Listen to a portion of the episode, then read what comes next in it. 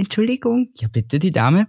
Also, warum kann ich jetzt den Wein nicht zu einem Fisch haben? Weil da steht ja nur Fisch. Ich so, ach so, na, also, ist keine Speisenempfehlung. ähm, das liegt daran, oh Gott, wie erklärst du denn das jetzt? Fachwissen, eine Prise Neugier und eine ordentliche Portion Humor. Moin und Servus bei Wein ist Ihr Hobby, wo wir Wein nicht nur genießen, sondern auch drüber sprechen. Mögen die Gläser immer halb voll sein.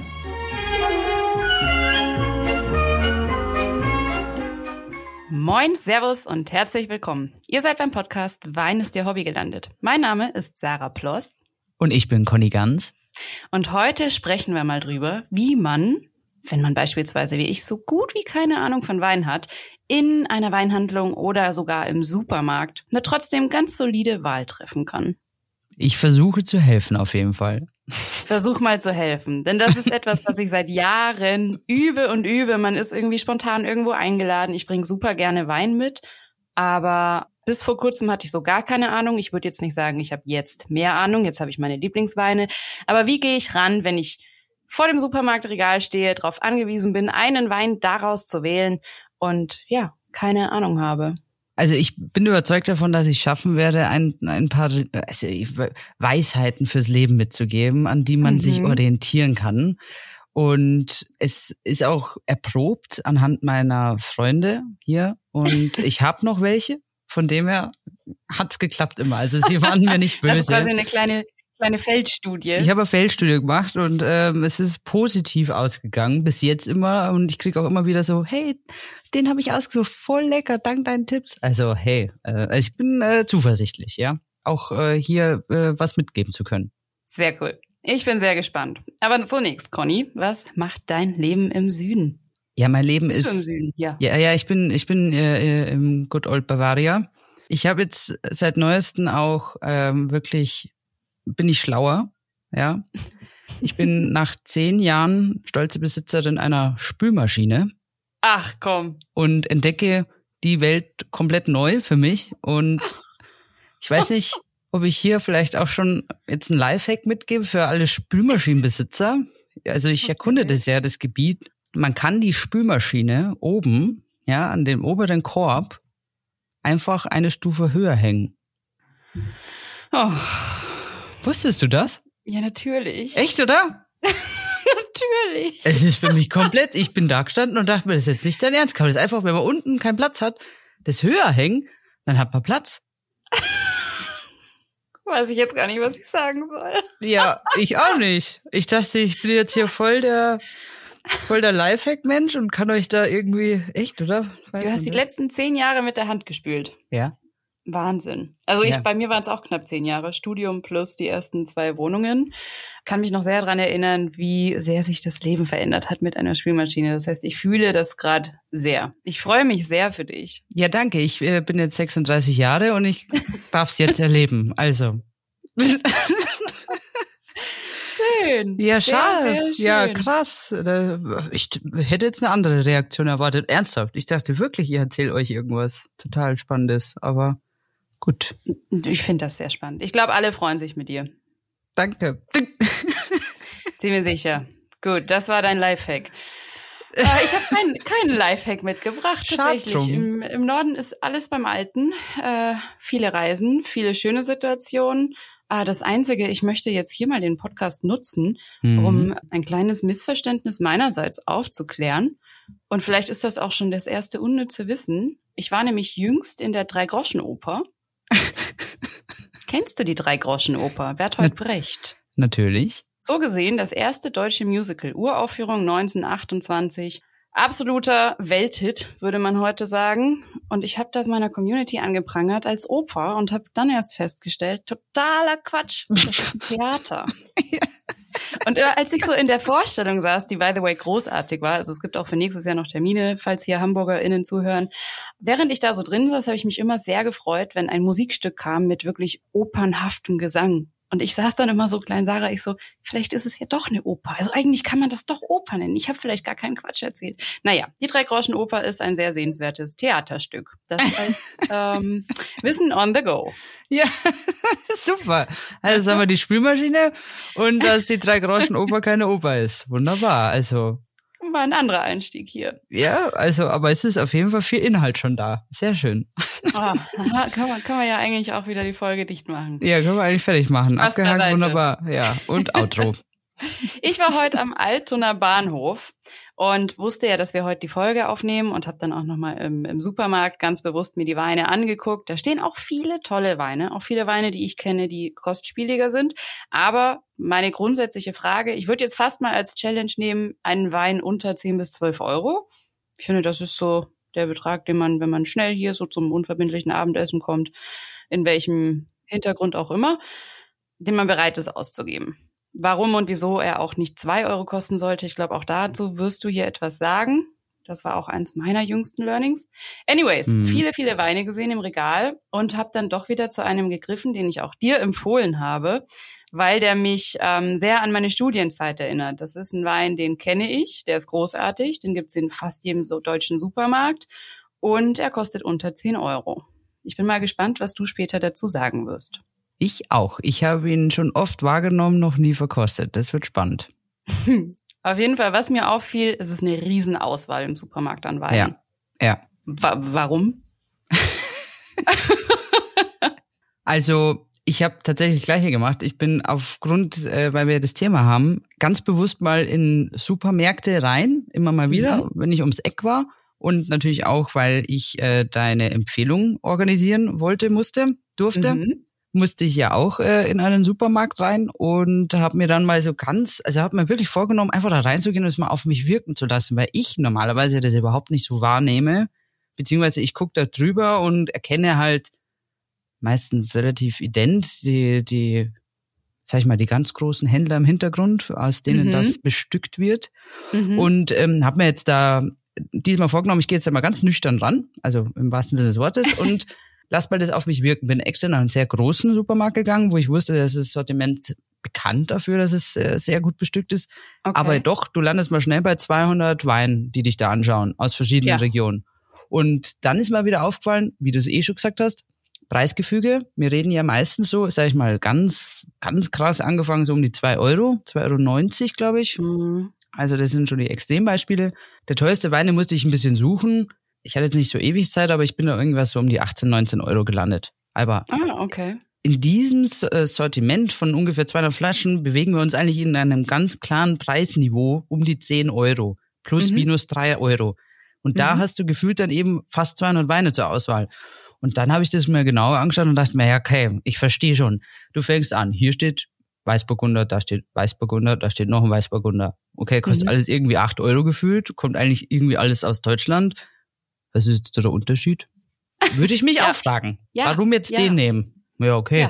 Und am Ende vom Tag verstehe ich voll Optik. So. Ja. Schaut schöner aus, gefällt mir besser, wunderbar. Genau. Kaufe ich. Ja. Ich bin mir aber trotzdem sicher, dass ich schaffen werde, ein, zwei Infos mitzugeben, die man nicht jetzt, die nicht zu kompliziert sind, dass man vielleicht mal woanders hingreift, selbstbewusst und sicher sich dann fühlt gegenüber dieser Wand an Weinen und würde das einfach tatsächlich jetzt halt mal ganz strukturiert angehen und äh, fange an mit dem berühmten, woran erkenne ich einen Wein, wo ich weiß, ich gebe für den Wein Geld aus und nicht mhm. für Design oder Marketing, weil das ist eigentlich, was ich glaube, das Entscheidende. Ich will 10 Euro gerne ausgeben, bin bereit, mhm. viel Geld, aber wo kriege ich denn 10 Euro?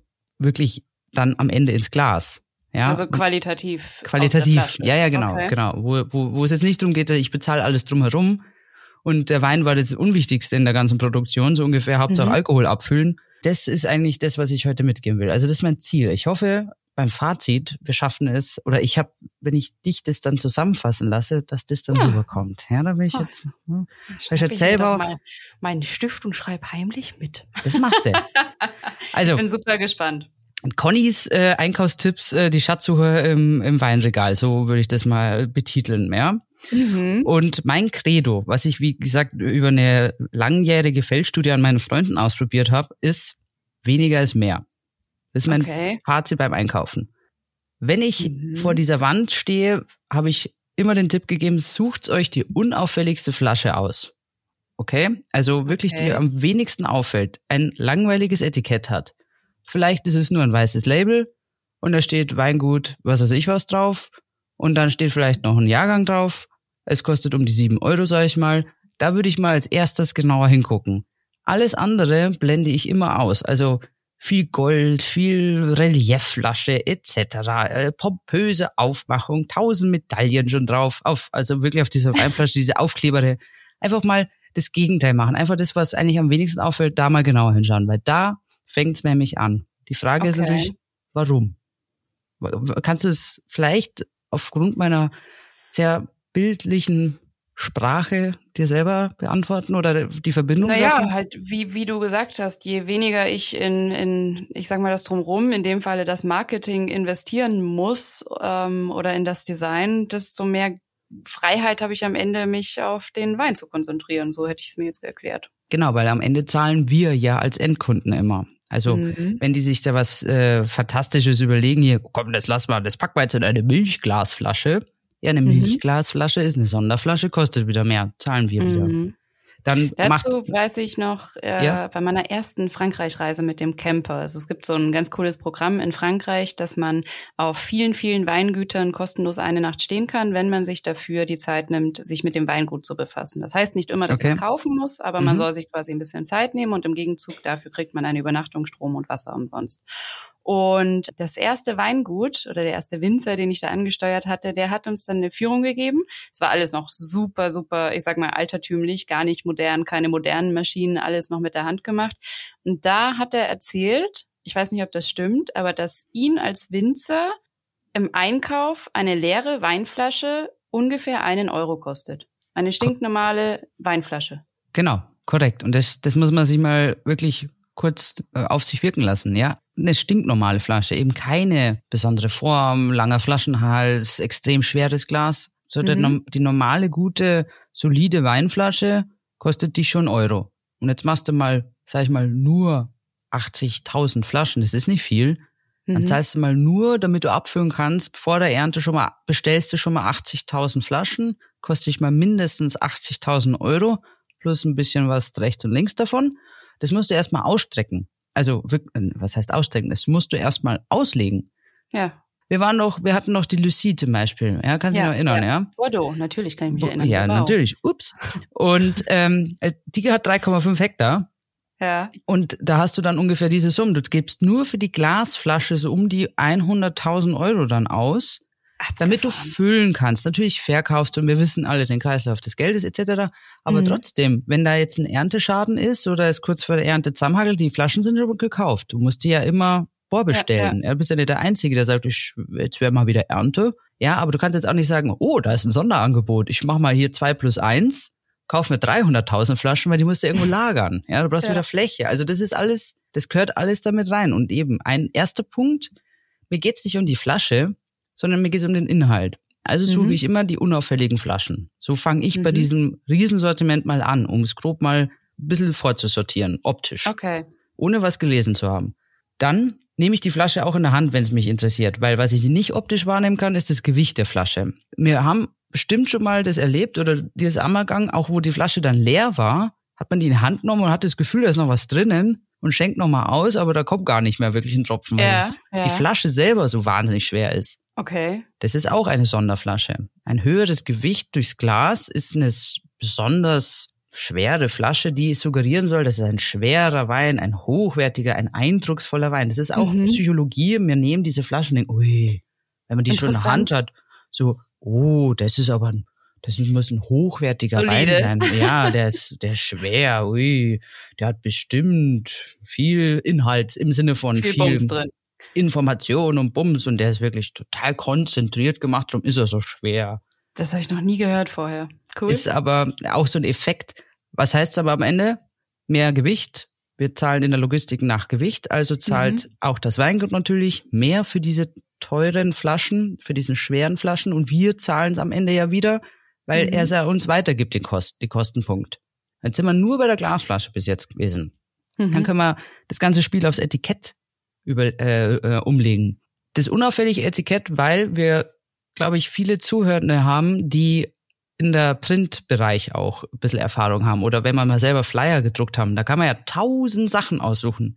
Reliefdruck mit Gold, irgendwas Schimmer und hier haptisch, ja, dass ja, man es ja. richtig fühlt und dieses Papier, so ein dickes Papier und was weiß ich, was nicht alles gibt. Ja. Ja. Der Winzer oder die Winzerin entscheiden das Gleiche.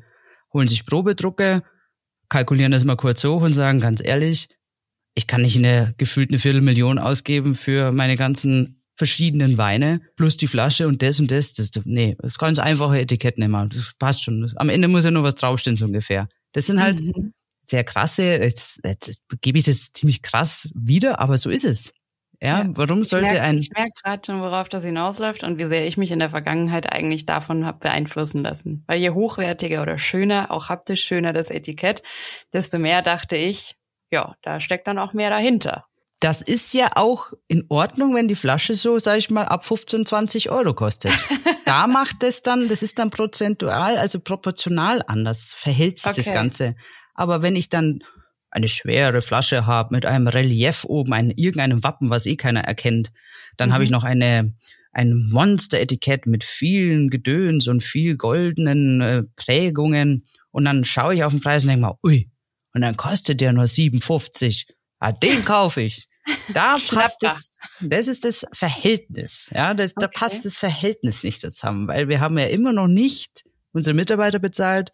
Die Steuern muss man ja wegziehen, die, den eigenen Gewinn, ja, der Händler, der dazwischen ist, vielleicht sind es sogar zwei Zwischenhändler. Also es gibt einen Zwischenhändler und einen Endhändler, also einen Endverkäufer, einen Vertriebbringer etc. Die wollen ja alle was vom Kuchen abhaben oder in dem Fall von der Flasche Wein was abhaben. Also Hm. irgendwann geht es mehr aus. Ne? Und diese Preise mit einer Flasche kostet dem Winzer ein Euro, ist ja die einfache Flasche.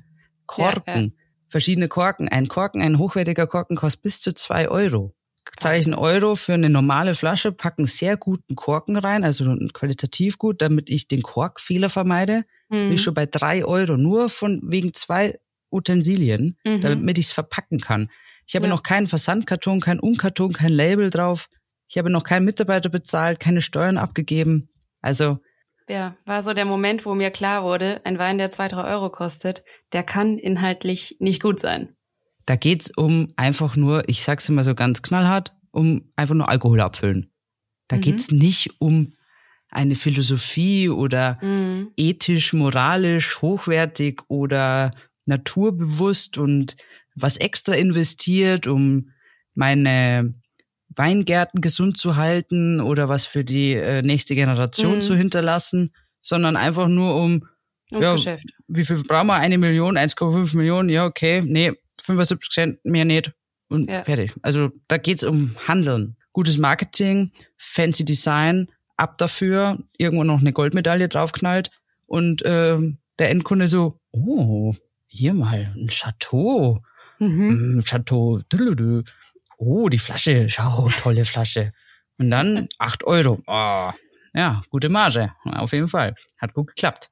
Wahnsinn. Jetzt sagst du die ganze Zeit schon immer wieder Gütesiegel oder solche Siegel. Ich persönlich bin super skeptisch, egal in welcher Branche hinsichtlich gegenüber allen Siegeln, weil ich, ich glaube keinem Siegel oder so gut wie keinem, weil meiner Meinung nach viele Siegel auch einfach käuflich sind oder da viel Lobbyarbeit meiner Meinung nach oft dahinter steckt. Äh, Siegel bin ich skeptisch. Wie sieht's denn da jetzt bei Supermarktweinen aus? Es gibt es Siegel, die man empfehlen kann, nach denen man gucken sollte. Ist ein Siegel aussagekräftig? Wie ist da deine Einschätzung des Ganzen?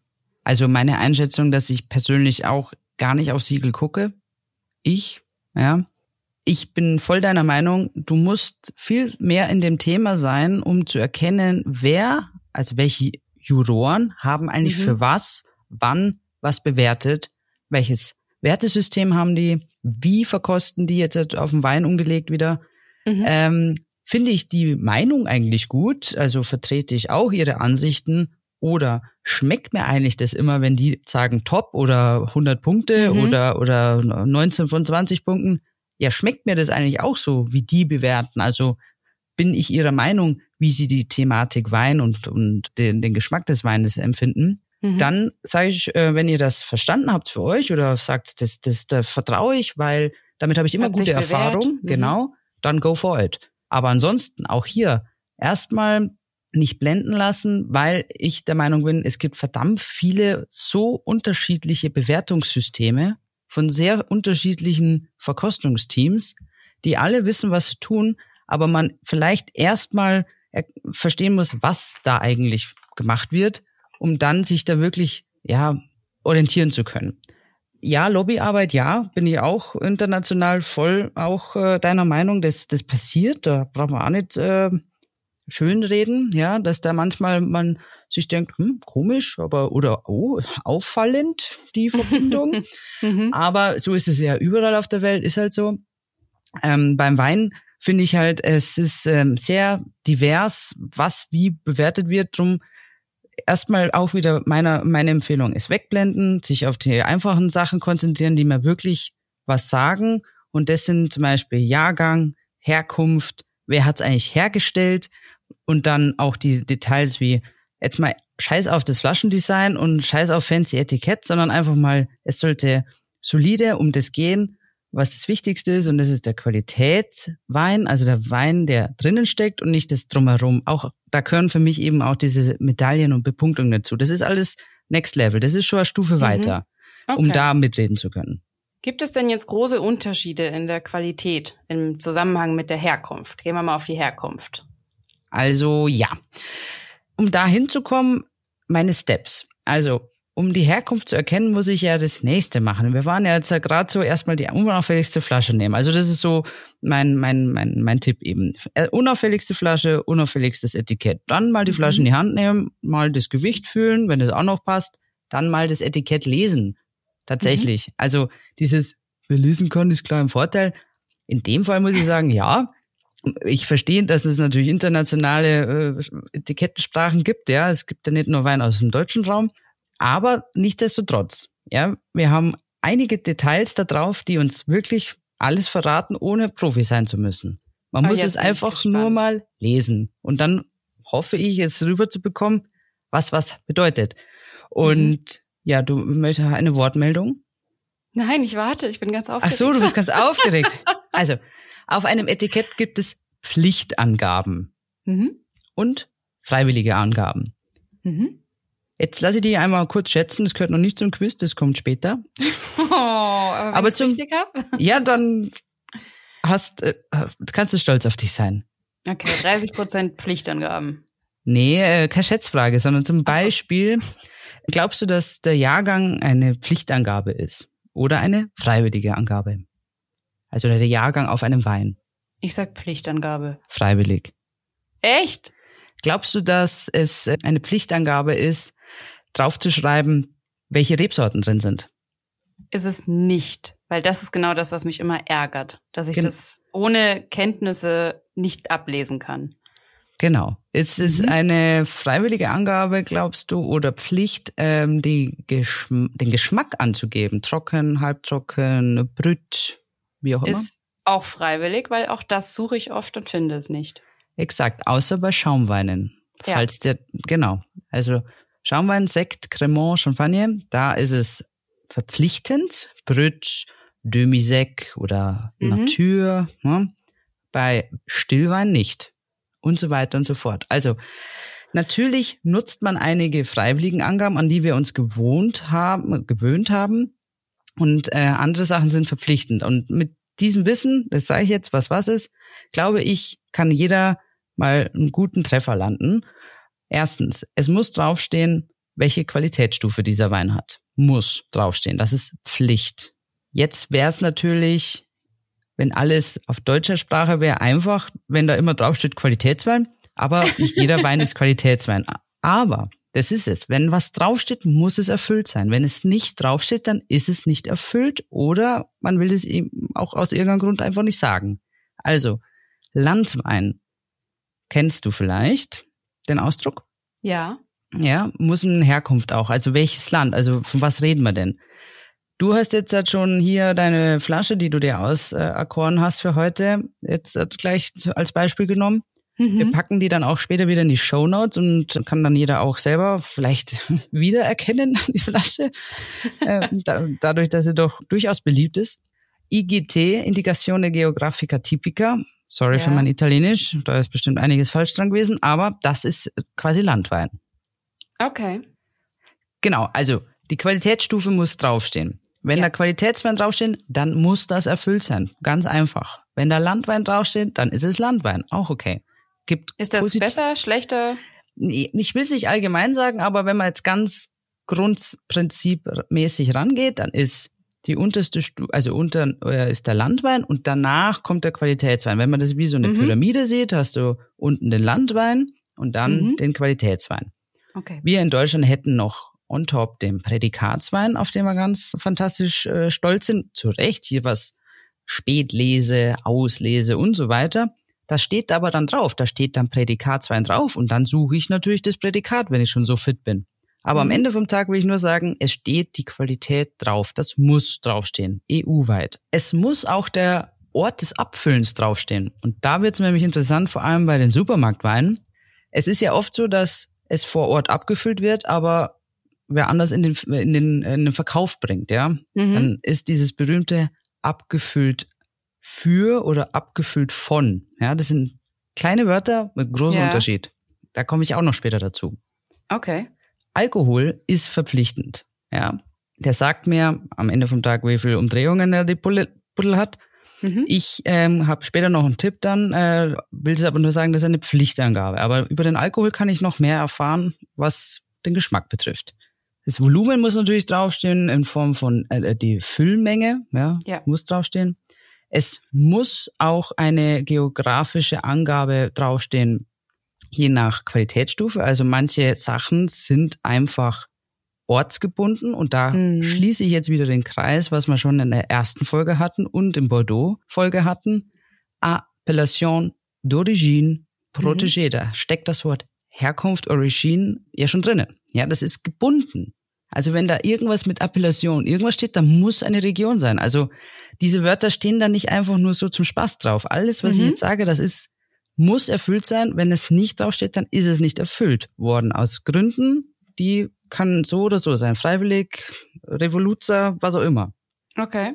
Es muss bei Qualitätsweinen auch eine amtliche Prüfnummer drauf sein oder zumindest, wenn es keine Qualitätswein ist, muss es eine Losnummer sein, also Loskennung. Ja, der Slot, ja, also welche Charge gerade auf den Markt gebracht wurde, Mhm. ist für uns Endkunden jetzt eher unwichtig, aber wenn jetzt halt auffallend viele Fehler in dem Wein sind oder ich mir denke, irgendwas stimmt doch da nicht, dann kann Ja. man zumindest anhand dieser Losnummer, äh, dieser Loskennung rückverfolgen, was ist denn da passiert? Ja, geht auch manchmal um sowas wie Korkfehler. Kaufst 24 Flaschen von der Wein, jede zweite korkt. Da muss über so eine Nummer eben überprüft werden können, wo ist da hier der Fehler entstanden. Passiert uns selten, passiert aber oft den Händlern und für die ist es ganz entscheidend zu wissen, was ist an der Charge da los gewesen. Du sagst, die Losnummer ist auch eine Pflichtangabe. Ja, Losnummer, äh, diese Loskennung oder wenn es ein Qualitätswein ist in Deutschland, habe ich eine Prüfnummer. Da steht amtliche Prüfnummer drauf. Okay.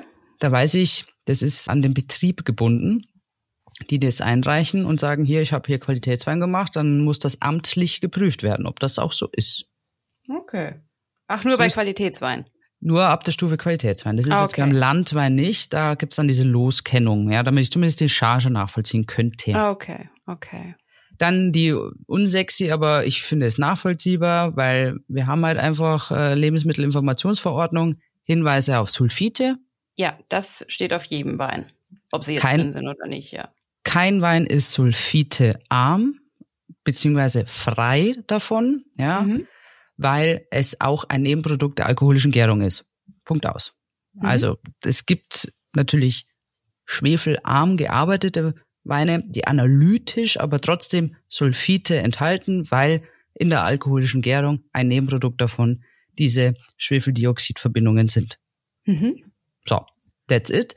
Und Hinweis auf Schönungsmittel. Das ist vielleicht der ein oder anderen schon mal aufgefallen. Warum heißt eigentlich manchmal ein Wein ist vegan? Frage. Ah, da erwischte mich jetzt kalt. Gute Frage, gell? Ja, ich hab's vergessen tatsächlich. Aber äh, ist dir schon mal untergekommen, gell? Diese Verbindung jeden veganer Wein, ne? Ja. Man kann beim Produzieren von Weinen zum Finale hinten raus, kurz vor der Füllung, ihn schönen. Dann kannst du zum Beispiel mit natürlichen Eiweißen arbeiten. Ganz früher hat man es, man macht es auch hier und da immer noch, weil es sehr handwerkliches oder sehr effiziente Schönungsmethode ist, die feinen Schleier, diesen feinen Trubstoff quasi auf natürliche Weise etwas auszufiltern, ausflocken zu lassen mit einfach nur ein Eiklar. Okay. Machst einen Stübbel auf oben beim Fass, klopfst quasi ein, ein Ei rein, aber nur das Eiweiß, nicht Stotter.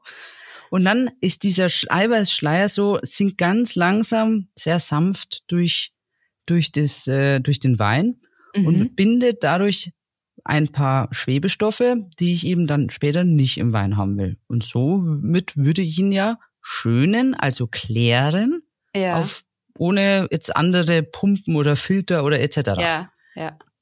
So hat man das halt früher gemacht und darum muss man das aber erwähnen, weil Eiweißallergie ne, ist äh, kennzeichnungspflichtig. Ja, wenn man das nicht macht und es dann angibt und es überprüft wurde, dann darf ich vegan draufschreiben. Okay. Weil zum Beispiel, ja, weil es ist ja nicht vegan. Wenn ich dann ein Ei reinschlag, ist es ja nicht mehr vegan. Wahnsinn. Wieder was gelernt. Ei, ich hatte mal einen Wein, ich hatte mal einen Wein aus Südafrika, den haben wir mhm. importiert. Und da stand, da stand dann drauf No Fish. Und ich so, oh, war ja. ja so kann man es auch formulieren. das war so die Anfänge der Kennzeichnungspflicht, ja, bin schon ein bisschen älter. Und dann stand da so No Fish. Ich musste halt so lachen, denke mir, ja, No Fish, No Egg and No Fish stand drauf. Ich so, ja, hört sich an wie so ein Rezepturvorschlag. Und äh, kaum lache ich, ja, stell den Wein ins Regal, neuer Wein, kommt eine Dame. Entschuldigung. Ja, bitte, die Dame. Also, warum kann ich jetzt den Wein nicht zu einem Fisch haben? Weil da steht ja nur Fisch. Ich so, ach so, na, also, ist keine Speisenempfehlung. Ähm, das liegt daran, oh Gott, wie erklärst du das jetzt? Also wegen dem Fisch in dem Wein. Also das ist also, ja Gott, ja. Weil man kann es nicht nur von Hühnereiweiß nehmen, man kann auch Fischeiweiß mhm. nehmen, aber oh, jetzt will es nicht unnötig kompliziert machen. Aber ja, also dieser Hinweis ist halt ähm, Pflicht. Drum steht da drauf, genauso wie die Sulfite. Und das findet man auch bei jedem Wein, auch wenn der Winzer oder die Winzerin sagt, ich arbeite ohne Schwefel, wird das trotzdem draufstehen. Mhm. Okay. Warum? Cool. Wissen wir ja jetzt halt. Das waren die Pflichtangaben. Also total unsexy, aber die sind für mich persönlich immer die interessanteren. Ja, vor allem Herkunft.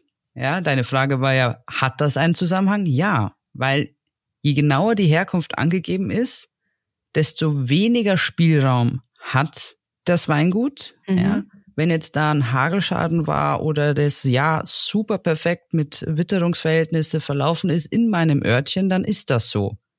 Wenn das nicht so ist, dann muss ich mit dem leben und ja. das Beste draus machen. Das ist ja mein Lebensunterhalt. Ja, davon lebe ich ja. ja also tue ich natürlich alles davon, dafür, dass das beste Qualität ist aus dem Jahr, was mir die Mutter Natur gibt, aber nicht auf Biegen und Brechen, sondern so dass es sinnvoll ist. Also eben nicht die Chemiekeule vielleicht gleich anwenden, weil ich möchte ja nächstes Jahr auch noch einen gesunden Weingarten haben und keine Schwermetallvergiftung oder oder oder. Weißt du, wie ich meine? Mhm. Also dieser Spielraum, je kleiner ich die Herkunft angehe, sei es vielleicht nur ein einzelner Weinberg, bedeutet für mich unfassbar viel Risiko als ja. Produzent.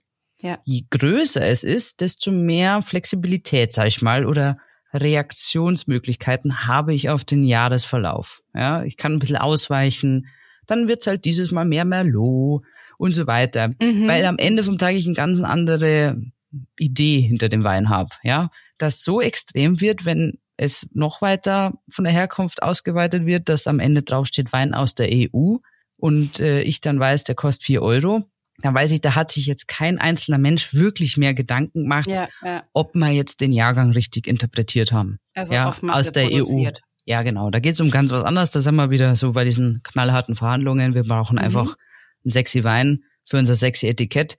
Ob das jetzt Merlot ist oder, oder Sangiovese kommt, ist ja wurscht. Der heißt Gut, dann Cuvée. okay, ich glaube, ich habe verstanden, worauf du hinaus möchtest. Hey, ich lasse es einfach mal so stehen. Ganzen Pflichtangaben hier angegeben. Ich habe äh, heute tatsächlich mal den Community-Sticker benutzt und es sind viele Fragen reingekommen. Und zwei möchte ich dir direkt stellen, weil sie gerade ganz gut passen. Ja. Ähm, die spielen auf dasselbe hinein. Einmal wurde gefragt, wie finde ich anhand der Flasche heraus, wie süß oder trocken ein Wein ist? Und damit einhergehend auch die Frage, je höher die Prozentangabe, desto trockener. Richtig? Ein sehr, also gute Fragen. Wir haben gelernt, die Geschmacksangabe ist außer bei Schaumweinen nicht verpflichtend. Ja. Schaum- und Perlwein.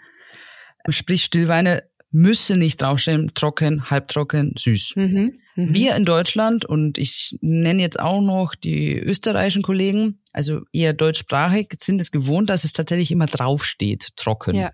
Wird langsam weniger, aber um uns herum alles andere als typisch, zum Beispiel draufzuschreiben Sec oder Secco oder sonst irgendwas, ja. ja? Sondern es steht dann einfach äh, Bordeaux. Ja. Da fragt keiner, ob das ein trockener Rotwein ist. Das ist Bordeaux. Also, ja. okay? Oder wir waren ja im Ribera del Duero, da steht mhm. Ribera del Duero, ne? c'est ça. Ja, fertig. Ja. Wir Aber was macht denn jemand, der nicht so wie wir diese Begrifflichkeiten oder ja zuordnen kann wie du als Profi oder Ideen davon hat, sondern jemand, der gar keine Ahnung hat?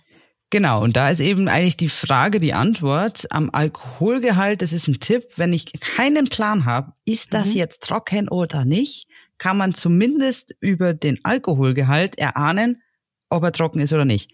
Ich rede jetzt hier nicht auf dem 0,1 Gramm mhm. auf Liter, aber ja.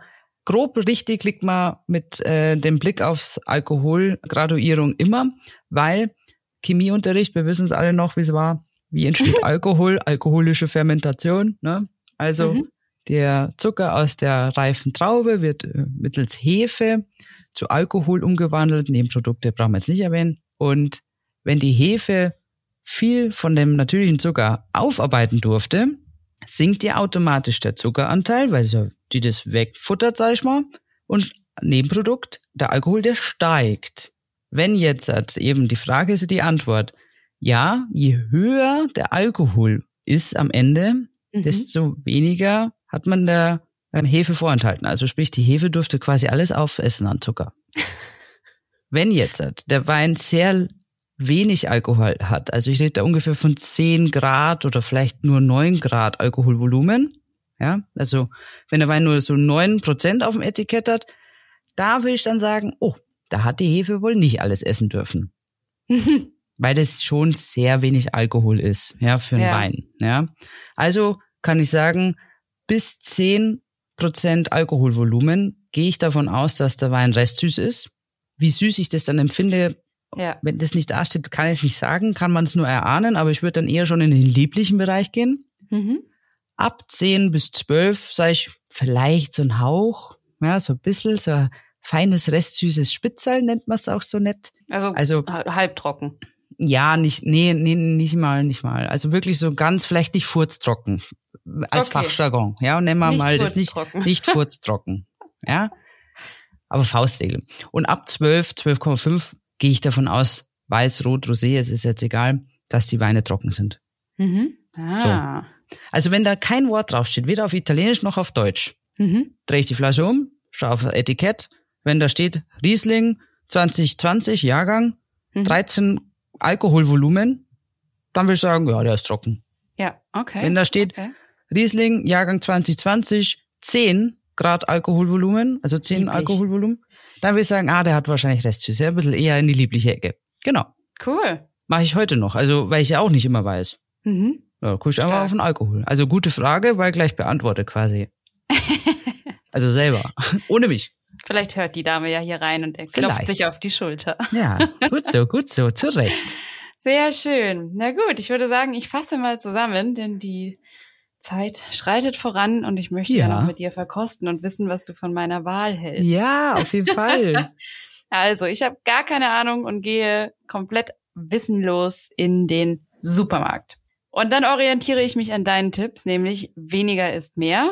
Mal das ganze Bling Bling außer Acht lassen und gucken, Wer muss nicht ganz so laut schreien, um gekauft zu werden? Gute Wortwahl, ja, genau. Ah, ich liebe Metaphern. Dann, wenn ich das gemacht habe, ein bisschen mit der Haptik, also mit dem Gewicht der Flaschen, könnte ich gucken, wenn ich jetzt viel Zeit habe und das echt ein Projekt ist. Wenn ich Siegel sehe, vielleicht hier und da ein bisschen recherchieren, woher kommen die Siegel? Sind das vertrauenswürdige Siegel? Helfen sie mir überhaupt oder wollen sie mich nur einfach unterbewusst zum Kauf animieren? Ich kann mich über Pflichtangaben und freiwillige Angaben irgendwann, wenn ich Lust habe, mal informieren oder nochmal diesen Podcast anhören. und ich kann einen Blick auf die Prozentangabe, also des Alkoholgehalts werfen. Gut, das hatten wir jetzt gerade vor zwei Minuten. Ich würde sagen, je höher der Alkohol, so ab 13 plus, meintest du? Ab 12,5 wird's dann langsam trocken. Ja. Dass wir da ins Trockene gehen. Ne? Ja, genau. Dann habe ich Unterschiede zwischen Qualitätswein. Das kann ich an den gängigen Bezeichnungen, wie wir ein paar schon hier im Podcast genannt haben, erkennen. Oder ich habe, wie ich ihn heute mitgebracht habe, einen Landswein. Da habe ich meine Überleitung. Ein Landswein. Mein Landswein. mein Landswein. Ja. Wie ich, dich kenne, schneidest du das nicht raus. Haben wir mal gelacht. Natürlich nicht. Nein. Nee, ich, ich, ich, ich fand es ja jetzt genau, ich kann ja, um mein Fazit nochmal zu geben, das sind nur Faustregeln. Ja, natürlich. Da gibt's immer Ausnahmen, äh, die die Regel ja bestätigen. Aber es funktioniert relativ gut und man kriegt wirklich das Maximale für sein, für sein Euro oder sein Taler, den man hinlegt.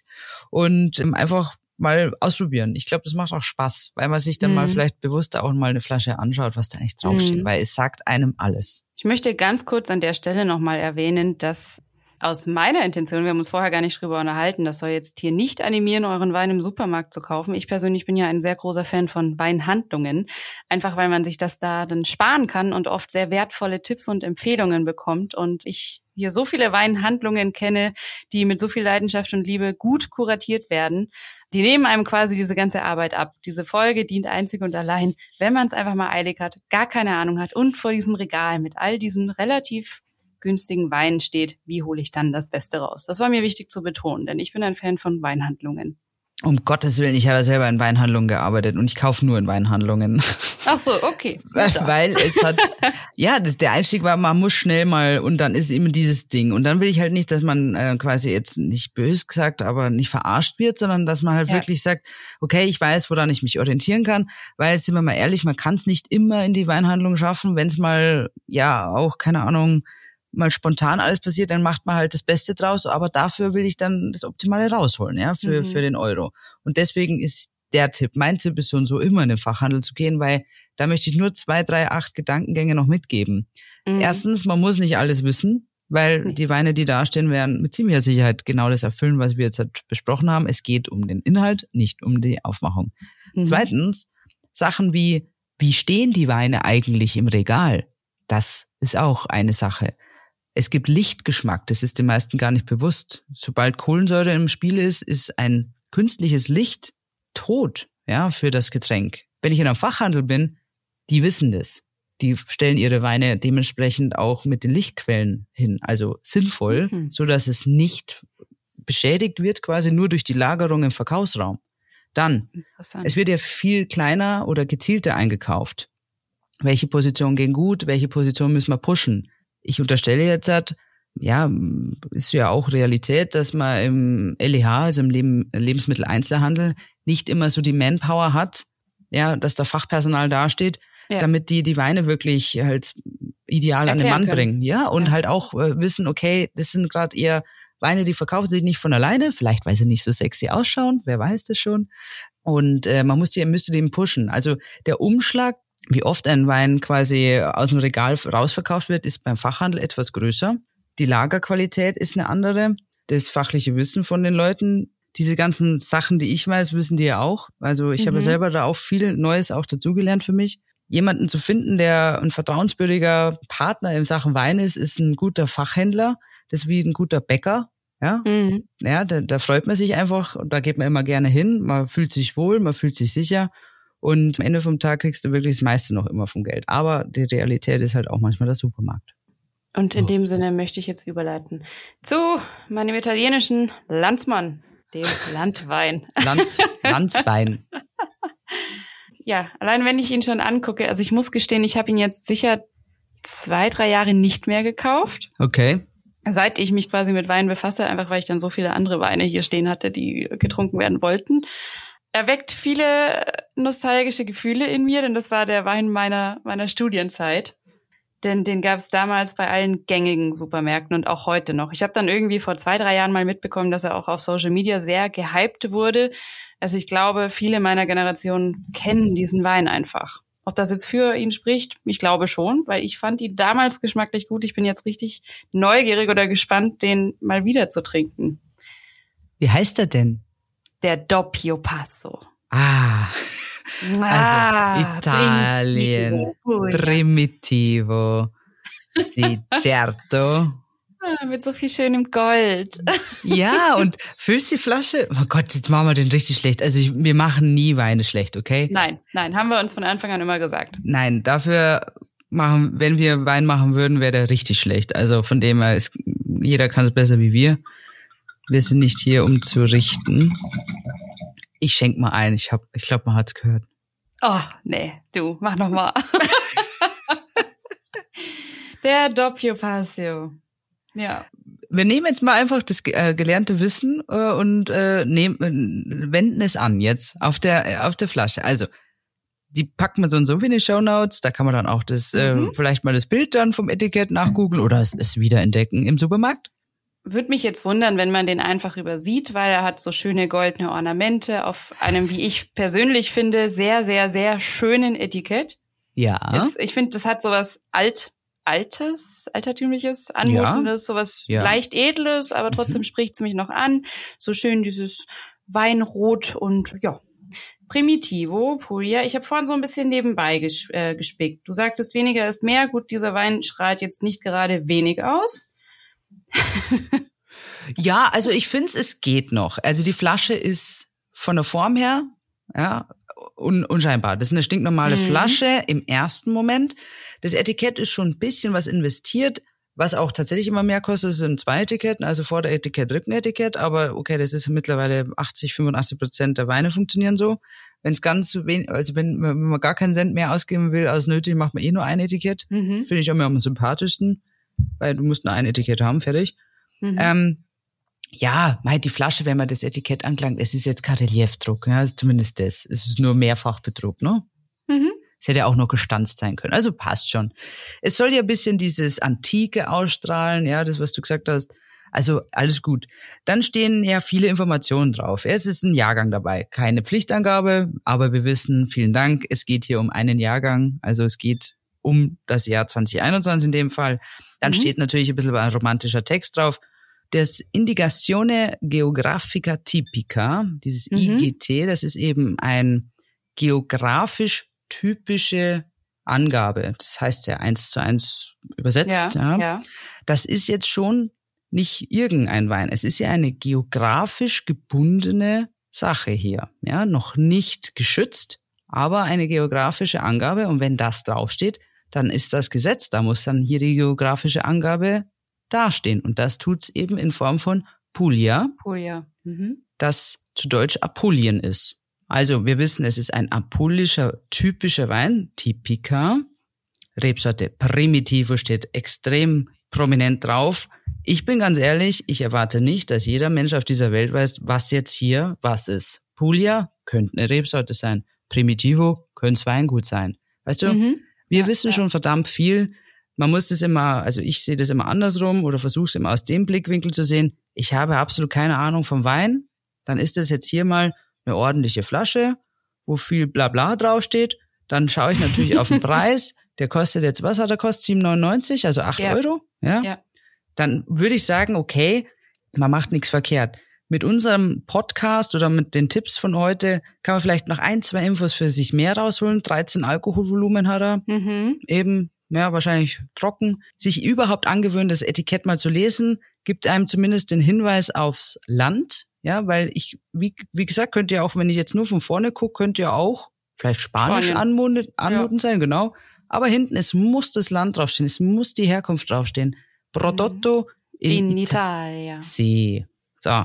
Und wenn man jetzt eben Next Step geht, könnte man bei dem Wein sogar sagen, ah, da haben die doch irgendwas gesagt, diese Sarah und Conny, abgefüllt und Erzeuger und so. Also hier steht, Vertrieb ist in Bremen. genau. Und unten steht Italia. Könnte man jetzt sagen, okay, ist jetzt vielleicht nicht das romantisch ganz kleine Weingut, heißt aber nicht gleich, dass es jetzt halt nichts ist. Naja, Aber, aber immerhin steht auch drauf, also Importigliato da Italia heißt, immerhin wurde dort abgefüllt. Genau. Ein Yay. Produkt Italien, gefüllt in Italien von Botta. Ja, und Botta ist wirklich ein ja, sehr bekannter Name da unten. Aber Vertrieb über Bremen, sprich, das ist eine, ein Produkt, das ganz klassisch von einem großen Handelshaus für den deutschen Markt eingekauft wird und hier dann in verschiedenen Supermärkten vertrieben wird. Und drum ist er so breit aufgestellt. Also es ist ein Wein, den man ja wirklich bundesweit findet. Ja. Und jetzt würde ich mal sagen, probier mal, ob die 7,99 hier überzeugen. Der riecht wie früher. Also der hat auch vor zehn, wann, wann habe ich studiert? Vor zehn Jahren? Echt? Ja, da hat, ja. ich bin auch schon ein bisschen älter, Conny. Ja, ja. Vor zehn Jahren habe ich studiert. Aber vor acht Jahren auch noch. Hoi. Mhm. Ah, hast gleich runtergeschluckt. Ja. Ja, Jetzt rieche ich schon am Mikro.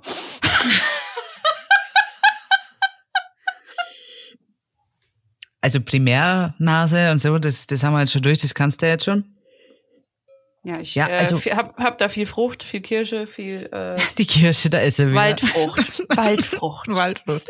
Es ist ein, es ist ein äh, freudiger Wein. So, der, der, der riechst du rein, der will dir gleich viel sagen. Er hat halt auch so dieses bisschen dieses Gewürz, ja, so dieses doch durchaus äh, bekannte Primitivo dunkle drinnen, ja, so ein bisschen Mhm. Tabak in die Richtung, aber alles sehr dezent, sehr charmant. Insgesamt ist es halt ein super solider, charmanter Wein und ich meine das jetzt in keinster Weise negativ, sondern solche Weine ergeben Sinn für jemanden, der jetzt noch nicht ewig beim, beim Rotwein trinken ist oder vielleicht auch einfach mal sich denkt, ich will nicht immer über alles tausend, über alles nachdenken. Ja, ich will einfach auch Mhm. mal einen Wein, der funktioniert, den mache ich auf.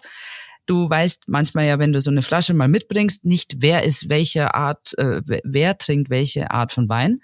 Dann Mhm. ist es so ein Charming Wein, weißt du, so ein, der gibt jedem die Hand, so bildhaft gesprochen, dieser Wein. Ja, an dem ist nichts auszusetzen, aber er ist halt auch sehr geleckt. Genau. Es ist, man muss es auch genauso sagen, wie es ist. Ich finde auch, für mich persönlich fehlt vielleicht hier und da ein bisschen so dieses Unico, dieses Primitivo, wie sie ja selber sagen, Unico. Also es gibt schon charakterstärkere Rebsorteninterpretationen, nenne ich es mal ganz Mhm. diplomatisch, möchte es aber wirklich im Positiven lassen, weil der Wein ist absolut fehlerfrei sauber und, und solide gemacht. So. Ist vielleicht, vielleicht das letzte, der letzte Meter jetzt nicht gegangen, aber dafür ist er nicht gemacht worden. Ganz ehrlich, der ist gemacht worden, dass er funktioniert und zwar in großer, großer Breite und das tut er. Ich kann sagen, für mich hat er jahrelang funktioniert. Dann, und aus dir ist auch was geworden. Schau, also kann es nicht so Schau schlecht gewesen sein. Schau nach hin. Schau das an, Stirndal. Geil. So, ich trinke mal noch einen Schluck Mut an, denn du kommst jetzt wahrscheinlich wieder mit deinem Quiz um die Ecke. Genau. Also ich werde in Zukunft auch so einen Einspieler, glaube ich, machen, weil das lohnt sich. Einfach die Spannung Mhm. aufbauen. Uiuiui. Weißt, ich bin nicht so gut mit Prüfungssituationen, ne? Wunderbar. Drum habe ich gleich wieder drei Fragen für dich. Du hast ja in der ersten Folge Bordeaux null. Null. Und Ähm, dann zweieinhalb, also- beziehungsweise drei. Hast du noch Ja. mal recherchiert? Nein, ich habe einfach gesagt, mit Augenzwinkern kriegst du drei. Also dein Stand der Dinge ist jetzt, heute ist die Dann habe dritte ich doch schon gewonnen. nee, bei fünf. Ach, fünf, okay. Ja, also du hast heute jetzt die Chance, deinen Gewinn einzusacken, beziehungsweise du kriegst ihn dann einfach, du weißt es ja nicht, was es ist. Mhm. Frage Nummer eins, wahr oder falsch? Zinfandel oder Sin äh, oder Thin, wie die äh, Kalifornier es gerne nennen, ist die kalifornische Rebsorte. Man nennt sie auch America's Only Native Varietal. Ja? Stimmt es, also ist es wahr oder falsch, dass Zinfandel identisch ist mit Primitivo?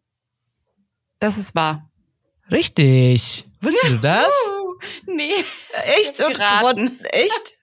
Hast du geraten? Ich habe auch Sinfandel noch nie vorher gehört. Ach Du so. hättest mir jetzt auch alles erzählen können. Ah, also ich dachte okay. erst, die Frage ist, ist das wahr, dass das so heißt? Hättest du mich auch fragen können. Okay, nee, ja, okay, das war. Nein, ich habe geraten, das war Rateglück. Aber okay, ich habe dabei du- auch was gelernt. Ich wollte gerade sagen, gleich zwei Sachen auf einmal gelernt, weil Zinfandel ist ja die Rebsorte in Kalifornien neben Cab, Cabernet Sauvignon. Ich war ja in Amerika drüben in Kalifornien und habe da auch auf Weingütern gearbeitet und da war das immer Sin und so. Ja, das war der stolze Native Californian Okay. Wine.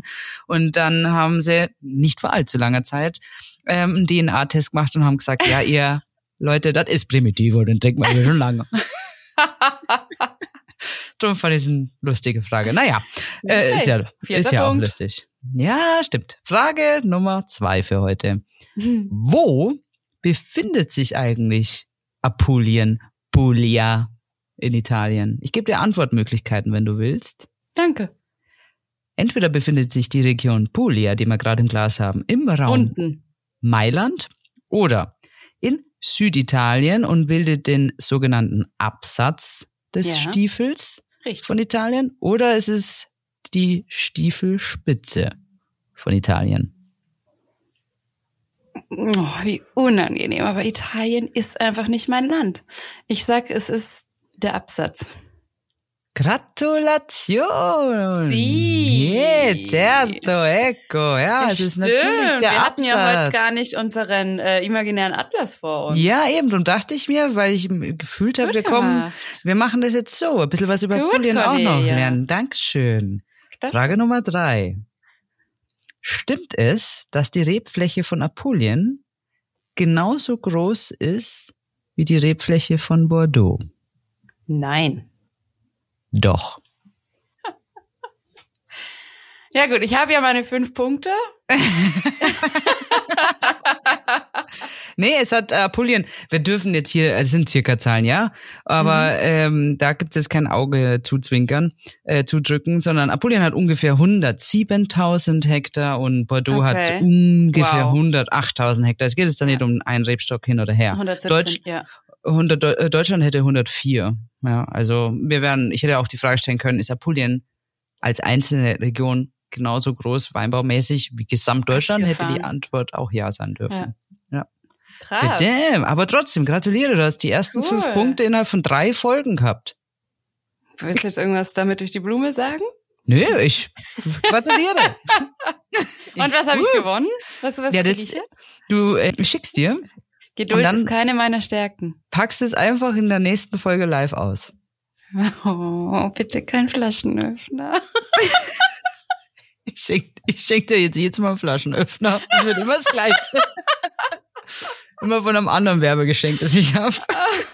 Oh Mann. Ah, schön. Das Ja. war wieder schön mit dir. Ich habe viel, viel, viel mitgenommen heute. Ich hoffe auch viele Zuhörende da draußen auch. Ich würde sagen, mit den ganzen Infos, die du jetzt auch nochmal mitgegeben hast, kann man auf jeden Fall selbstbewusster als zuvor in das Supermarktregal mal greifen und gucken, was da so anliegt. Und ansonsten geht einfach in die nächste Weinfachhandlung und lasst euch beraten. Ganz genau. Dann, in dem Sinne, würde ich sagen, Cornelia, es war mir ein Fest. Wir auch und ich könnte jetzt auch direkt auf Stopp drücken. Ja, könntest du, aber ich möchte dir noch etwas Wichtiges mitgeben. Wir hören uns ja jetzt wieder zwei Wochen lang nicht und wer weiß, in welche Situation du da wieder kommst. ja, wer weiß. Aber denke immer dran, echte Mhm. Diamanten sieht man nicht auf Röntgenbildern. was? Hä? Denk Hä? mal drüber nach. Ja, ich tu ich. Danke. Sonti. Tschüssi. Und Cut. Das, werte Freunde des Genuss, war's für heute wieder mit Wein ist Ihr Hobby. Wir hoffen, ihr hattet Spaß und konntet ein bisschen etwas mitnehmen. Vergesst nicht, uns zu abonnieren, um keine Anekdoten, Weinweisheiten und auch Wissen zu verpassen. Oder teilt gern eure Erfahrungen, Fragen oder eure Lieblingsweine mit uns. Beispielsweise findet ihr uns bei Instagram unter natürlich Wein ist Ihr Hobby. Prost und bis zur nächsten Flasche. Ähm, bis zur nächsten Folge.